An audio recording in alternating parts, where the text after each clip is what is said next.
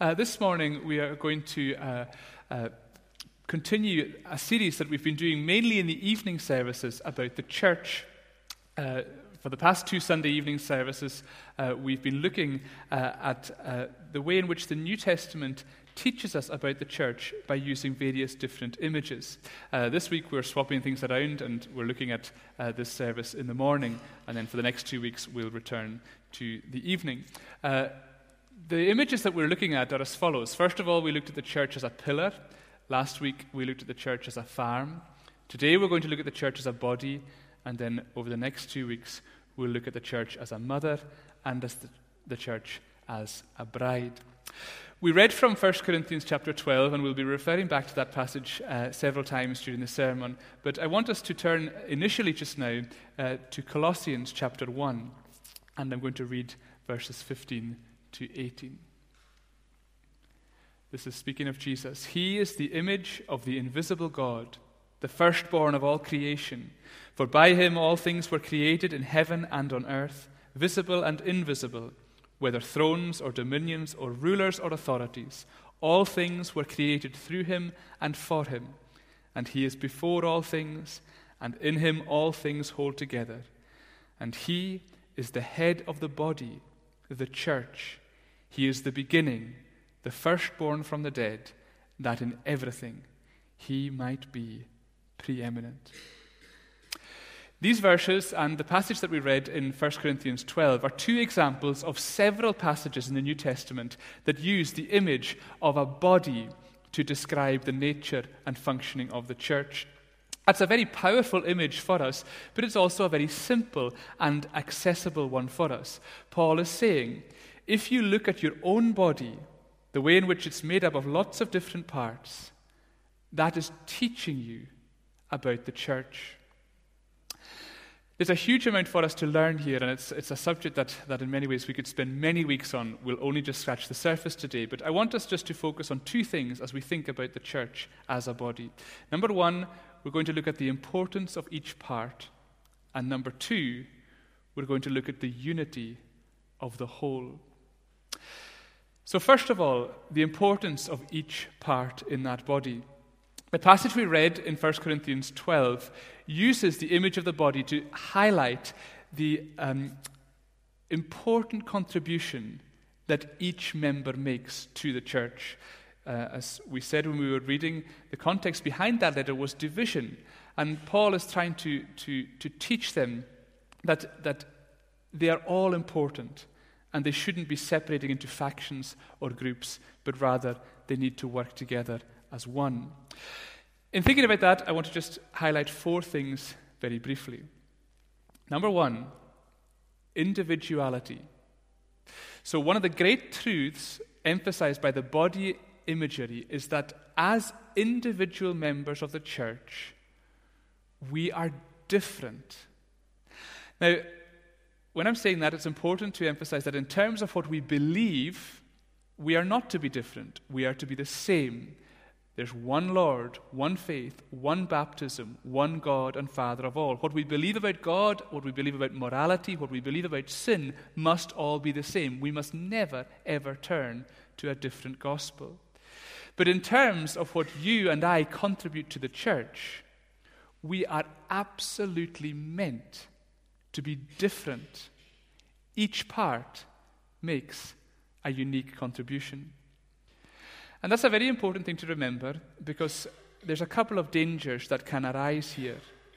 First of all, as individuals in the church, it's very easy to look around and think to ourselves, I'm not like them. So maybe I don't belong. We can think, I'm not confident. I'm not good looking. I'm not a successful professional. I'm not married. I'm not musical. I'm not funny. I'm not cool. All of these things can make us feel intimidated or out of place. But we are being reminded with the imagery of the body that none of these things, for one second, no matter what you feel you're not, None of these things mean that you are not a crucial, precious, and brilliant part of the church. Paul uses this body imagery to make it absolutely clear that differences do not diminish our status, value, or identity as part of Christ's church. We read that. He said, If the foot should say, Because I'm not a hand, I don't belong to the body, that would not make it any less part of the body. And it's exactly the same for an ear comparing itself with an eye. In other words, if you are united to Jesus Christ by trusting in Him, it is theologically impossible for you to be less a part of the body than anyone else. So here's a list of people that we would say are crucial parts of the church, historically and even in contemporary times the Apostle Paul, St. Augustine, John Calvin, Thomas Chalmers, John Piper, Tim Keller, and the space is for you.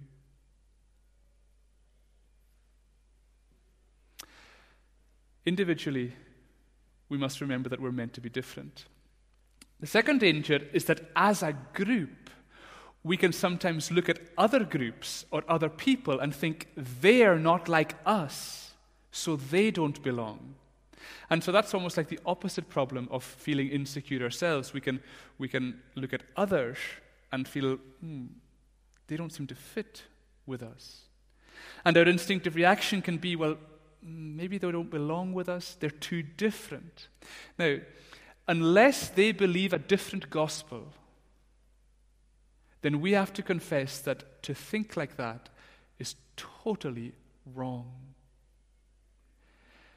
We must never, ever think that certain types of people don't belong in church. It's so easy to have a kind of face doesn't fit mentality. It's really easy to think this person is going to give us problems. I remember that happening to me in a certain context where I was going to be serving. There was somebody there, and, and somebody had said to me, Oh, that person's going to give you a lot of problems. Do you know that person was just a legend in terms of helping and serving and supporting? But we can have that mindset that they're not like us. Of course, that kind of thinking is totally worldly and it's unacceptable. In terms of our individuality, the one thing that we've got in common is that we're all broken. And the biblical truth is that underneath that brokenness lies someone incredibly special, precious, and useful.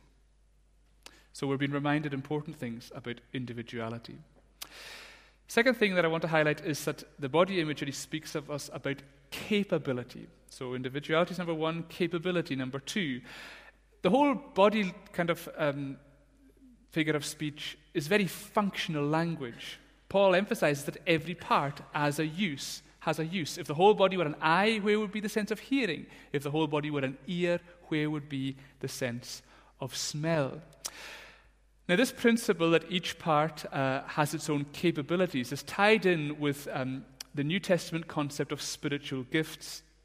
We see that mentioned uh, in various places. A good example is Romans 12, again using the body uh, imagery. For as in one body we have many, many members, and the members do not have the same function, so we, though many, are one body in Christ and individually members of one another, having gifts that differ according to the grace given to us. Let us use them. This is a great reminder that although no one has every spiritual gift, every single Christian has some.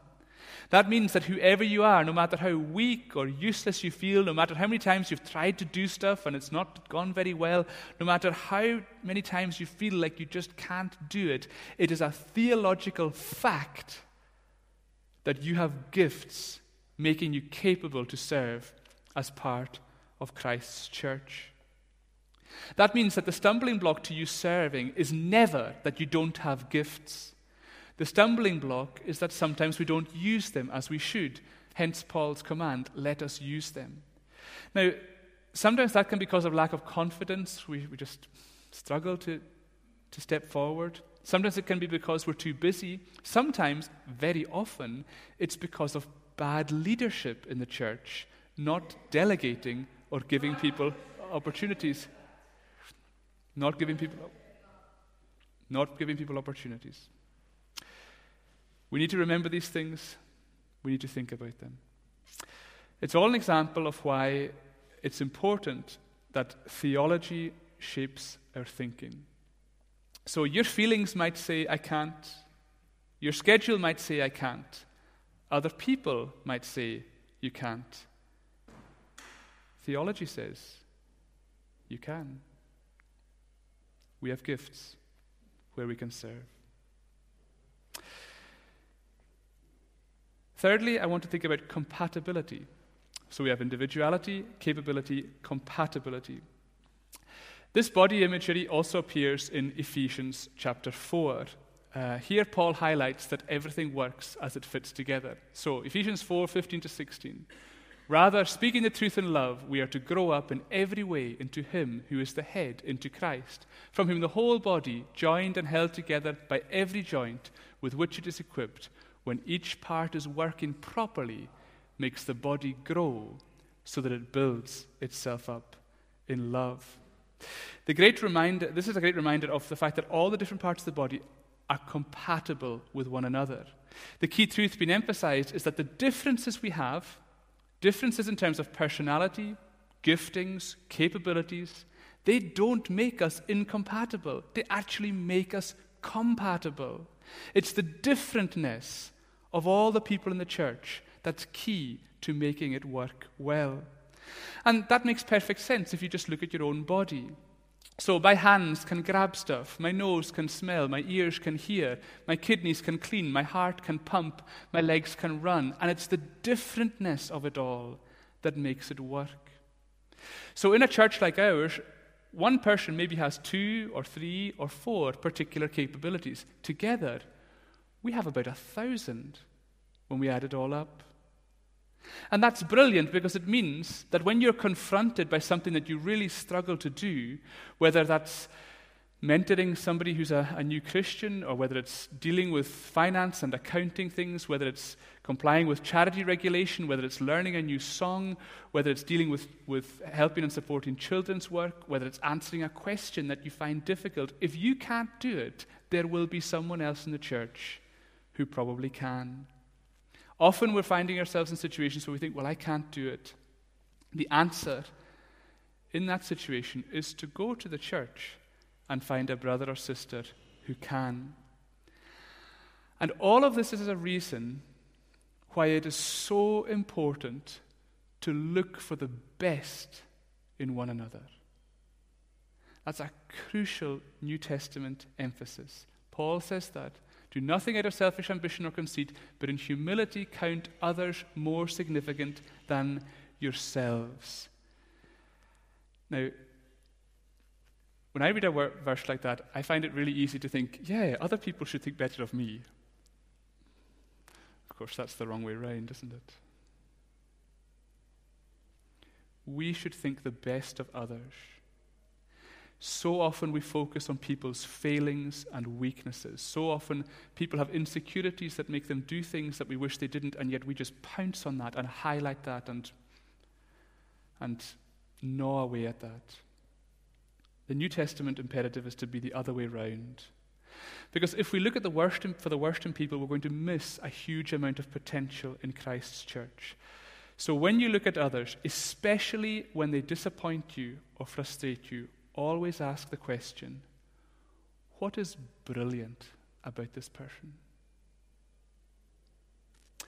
So, in the importance of each part, we have individuality, capability, compatibility. The last thing is dependence. All of these points regarding the church as a body is emphasizing the fact that we are dependent on each other. Paul makes that brilliantly clear. He says, The eye cannot say to the hand, I have no need of you, nor again the head to the feet, I have no need of you. All this means that there are two key truths that I want you to remember in regard to your place in the church. Number one, you are always needed in the church. Number two, you are always needing the church. Needed and needing. These are two theological facts that we must never forget. And it's a great reminder that Christianity will simultaneously humble you like nothing else, and yet at the same time show you how incredibly special you are. So, the picture of the church as a body teaches us about the importance of each part. Secondly, it teaches us about the unity of the whole. So you can look at your body, you can see hands and arm and, and shoulders and knees and all these different things, loads and loads and loads of different parts, and yet it's still one united body.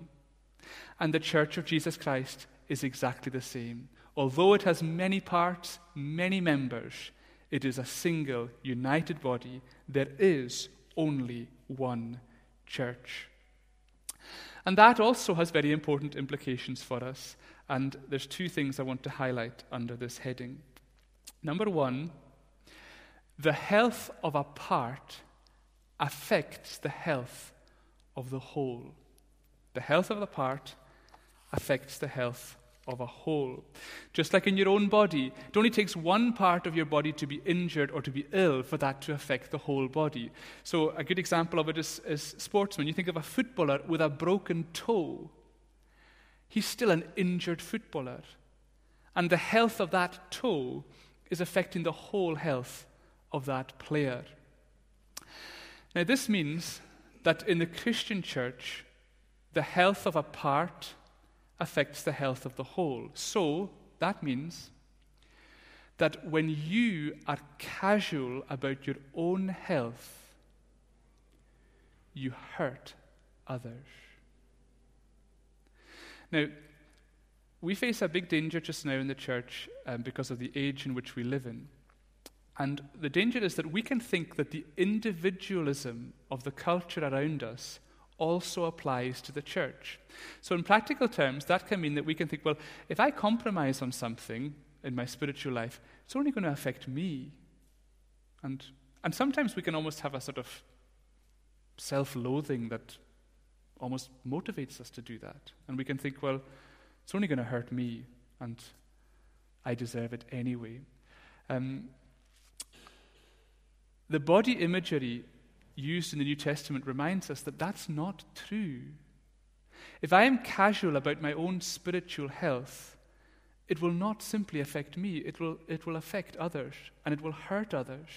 And the reason for that is because sin is never individualistic. Now, that's a very, very important thing to remember. So, yes, sin is selfish. It's putting ourselves first, it's doing stuff that we want, and it's disregarding other people. So sin is selfish, but sin is not individualistic in the sense that sin will not just harm you, it will harm other people as well. And that's one of the hideous things about sin. It pulls people in, even when they have done absolutely nothing to deserve it. And you see examples of that everywhere in our own lives. And so we have to think about this the fact that, that my spiritual health if I'm casual about that, it risks hurting others. So we can think of a few examples about this. Um, and these are things that, that um, I've come across in my own experience and maybe even been guilty of myself. For example, you may go out of a weekend and have too much to drink.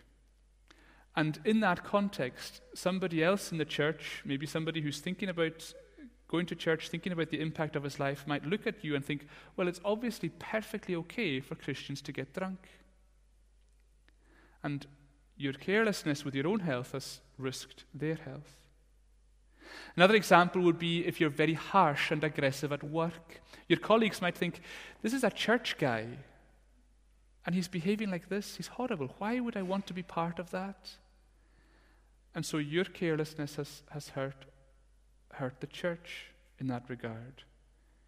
Maybe it's even just coming to church each week. You might sort of not do it so much. And the person who really looks for your friendship and welcome every week is left wondering, why doesn't this person want to be here anymore?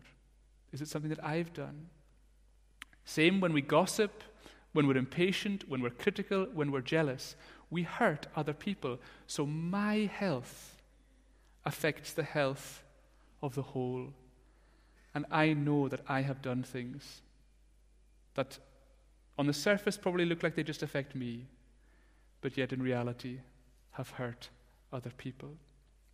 Now, I feel, I feel reluctant saying all that because it's a very kind of I don't, I'm not saying it to be harsh or depressing or to, to hammer you at all. I just think that this is one of the key truths being set before us with the body imagery that we have to remember that sin is not individualistic. And maybe just by remembering that, it'll give us the strength we need to say no to temptation when sin is in front of us. So, it's the case that when you're casual about your own health, you can hurt other people. Equally, when we mistreat others, we actually hurt ourselves at the same time. And so the unity of the church body means that if we are inappropriate to other people, we'll actually end up hurting ourselves. A very clear example of this is when church discipline is handled badly. So sometimes people make mistakes. Sometimes people make huge mistakes. But when that happens, we need to respond in a biblical way. Often, we can make a mistake of forgetting grace, but we need to work to ensure that we're comforting people, encouraging people, and bringing them back to a place of repentance and restoration. The goal of every act of church discipline is to bring people to restoration. Sometimes we risk, um, when we treat people harshly, we can risk leaving. Um, we can risk leaving everybody around us looking at us thinking, why are you so different to Jesus? And it's just a reminder of the care and protection that we need to show towards one another. Now, uh, I think Paul illustrates this for us in 1 Corinthians 12. Um, and we'll look at these verses together. He says, On the contrary, the parts of the body that seem to be weaker are indispensable. And on the parts of the body that we think less honorable, we show the greater honor.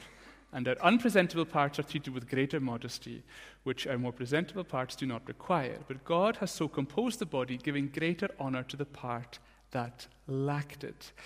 Now, this is a bit of an unusual point that Paul is making, and I'm a little bit nervous going into these verses, uh, partly because of the kind of language that's been used, and partly because I, in, in, I hope that I'm not stretching things too far with my interpretation. So I'm just, in what I'm about to say, this is just to stimulate thought, and let's just, you don't necessarily have to agree with me, um, but I think, I think that this is where Paul is going. So, Paul talks about uh, unpresentable parts. So, right, roll up your sleeves and let's think about this. So, some parts of your body are used for going to the toilet, yes? Um, these parts of the body are to do with the most unpleasant parts of body functioning, yes? Okay? And we would agree with that. So these are the kind of bits to do with the, the yuck and the mess of life. And yet, these parts of the body we treat with extra special care.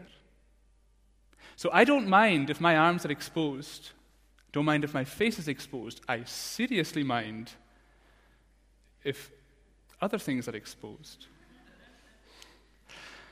And so the awkward, embarrassing, yucky parts are protected. In fact, they're given the greatest honor, aren't they? Now, the point I think that we can make here, and again, I'm just putting this before you to think about. Um, this is not necessarily going to go into my systematic theology if I ever write it. But not that I'll ever write one, I wouldn't, but the only person who would read it would be my mother. Um, so, the point is this if somebody in the church falls into muck spiritually, if they make a mistake that is awkward, embarrassing, inappropriate, I think we're being told to treat that part of the body with special care until it is presentable again. In other words, we are to honor the unpresentable, mucky part. Now, that does not mean glorying in sin. That does not mean that we're saying, oh, if someone sins, it's great. Oh, look, they've sinned. Fantastic. It's wonderful. I'm not saying that at all. What I think it's saying is that when we deal with brokenness and sin, when that is recognized in the person who sinned more than anybody else, when they are repentant and broken because of the mistake that they've made, we need to look after them in a way that does not shame them and that doesn't humiliate them,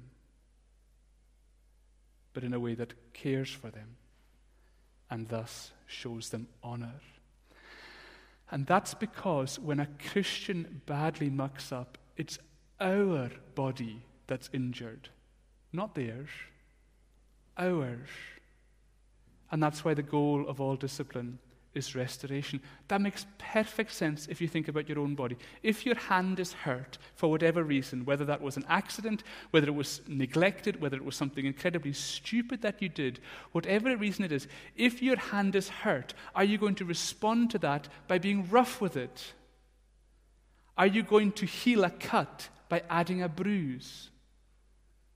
Of course not. If your hand is hurt, what do you tend to do with it? You pull it in and you hold it until it's better. And in that process, you try to learn from the mistake that you've made, and we work towards restoration. And that's why we need to watch how our actions affect our own health and how our actions can affect the health of others. And this is where we see that what Paul writes, it makes so much sense. Because in chapter 3 of Colossians, he says, Put to death Therefore, what is earthly in you sexual immorality, impurity, passion, evil desire, and covetousness, which is idolatry. On account of these, the wrath of God is coming. In these you once walked when you were living in them, but now you must put them all away anger, wrath, malice, slander, and obscene talk from your mouth. These are all means of hurting each other, aren't they? You do all of those things, you're going to hurt yourself or hurt someone else. And instead, we are to put on, as God's chosen ones, holy and beloved, compassionate hearts, kindness, humility, meekness, and patience, bearing with one another, and if one has a complaint against another, forgiving each other, as the Lord has forgiven you, so you also must forgive.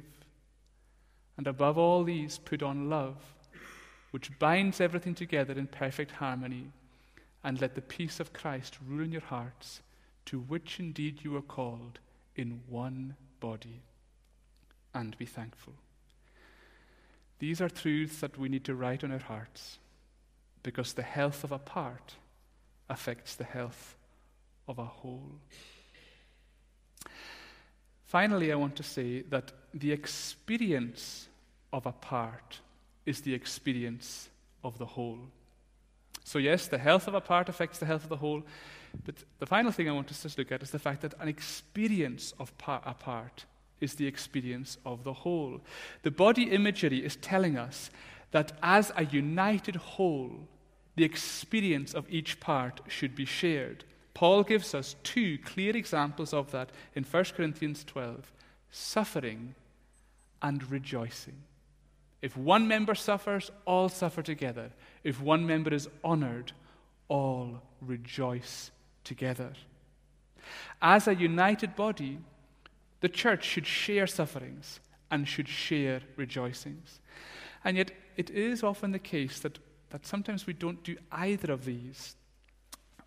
Sometimes we struggle to suffer together that can be because we're too proud to show our weaknesses. Now, I am guilty of that. When I'm weak, the last thing I want to do is to tell you all.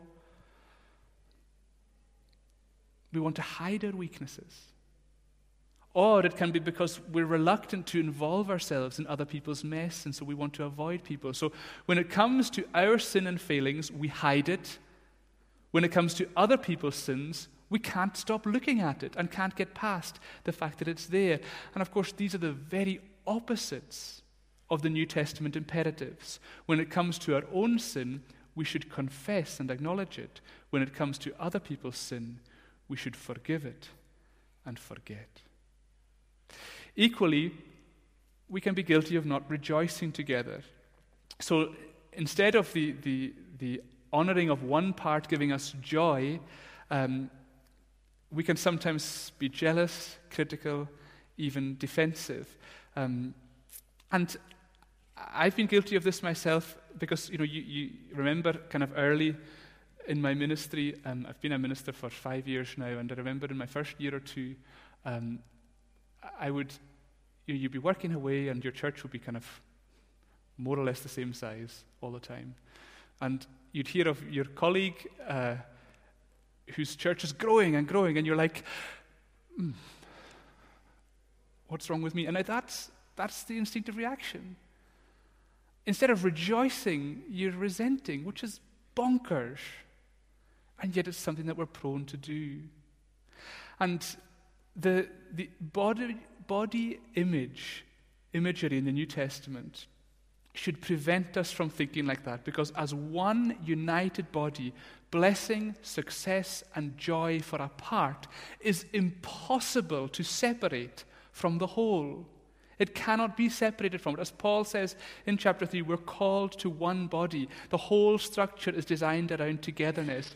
So if the church gets stronger in Charlotte Chapel or Chalmers or Cornerstone or Carloway or Callanish or Castletown or Chile or China, then all of that means that theologically we are stronger too.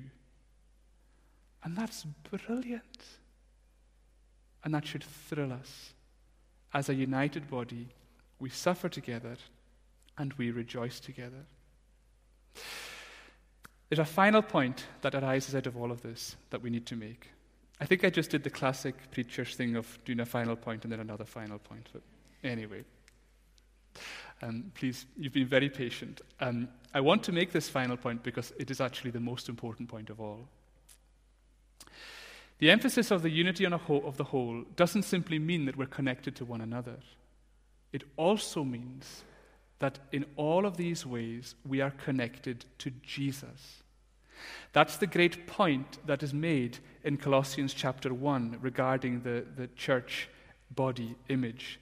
The head of that body is Jesus. He is the head of the body, the church. He is the beginning, the firstborn from the dead, that in everything he might be preeminent.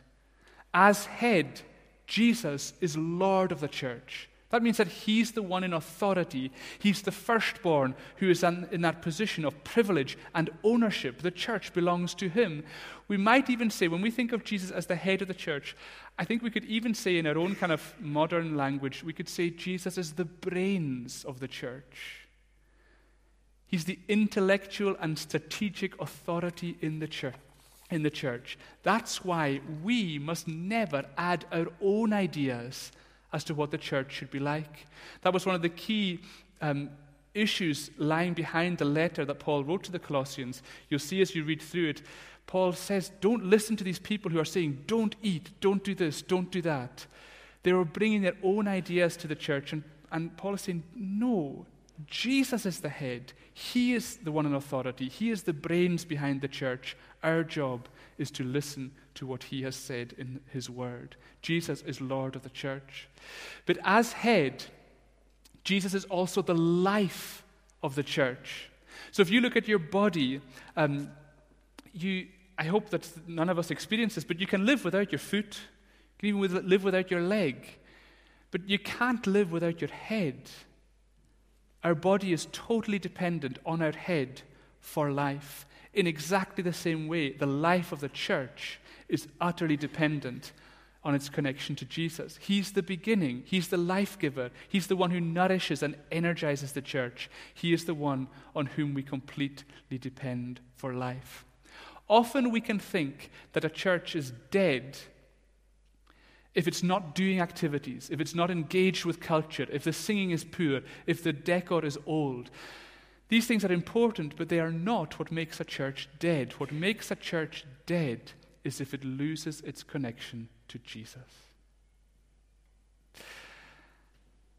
And this union that we have with Jesus as our head means that just as we share our experience as one body, that experience, I think, is shared with Jesus.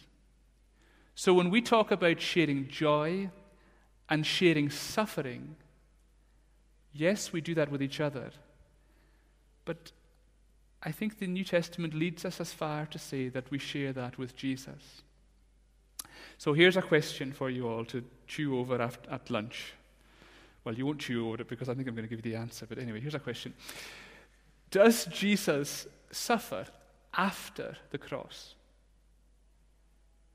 So, Jesus died on the cross, suffering. Does Jesus suffer after the cross?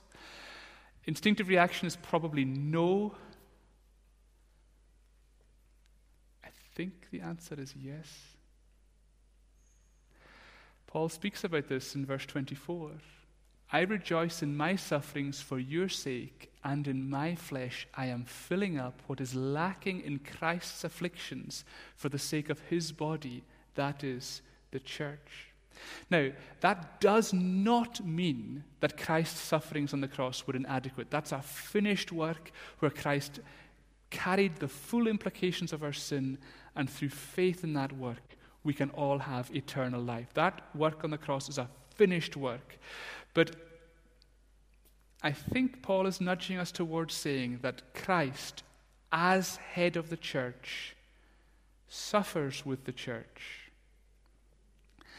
And that's why when Christ confronted Paul before he was converted on the road to Damascus, when he was breathing out violence towards the church, Jesus said, Saul, Saul, why are you persecuting me?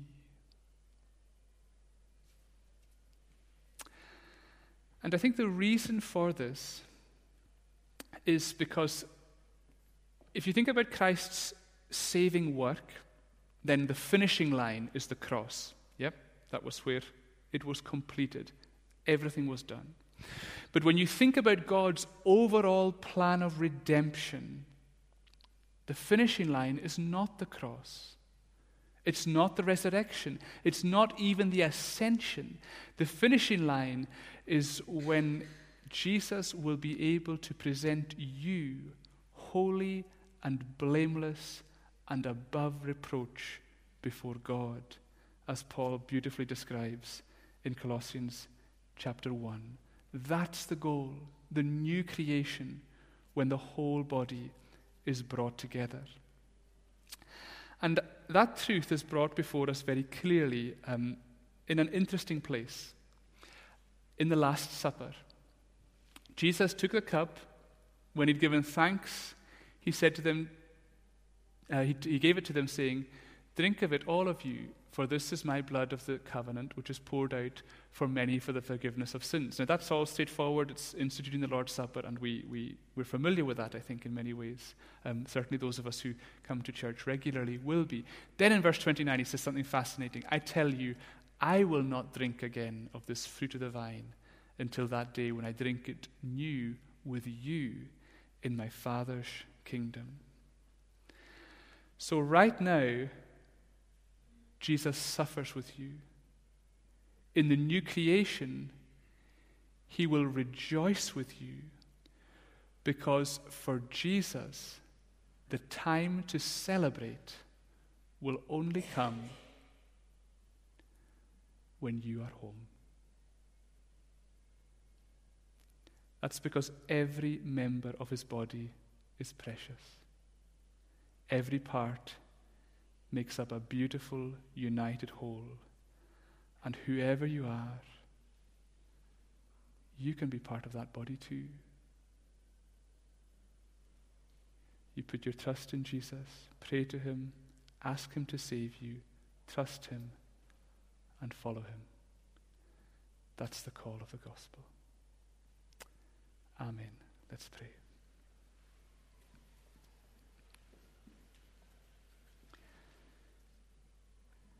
Dear God, our Father, we thank you for,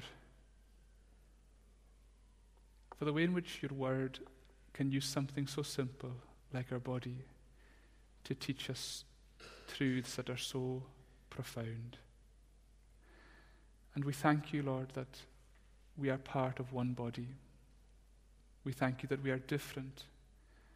We share strengths and we share weaknesses. We pray that we would grow both in our sense of dependence on one another and in our desire to serve and support one another. We pray that you would forgive us for all the ways in which we've wronged you and for all the ways in which we've wronged each other. And we pray that as a congregation and as a church in Scotland and as a church throughout the world, that we really would live and think as a united body in Jesus. Amen.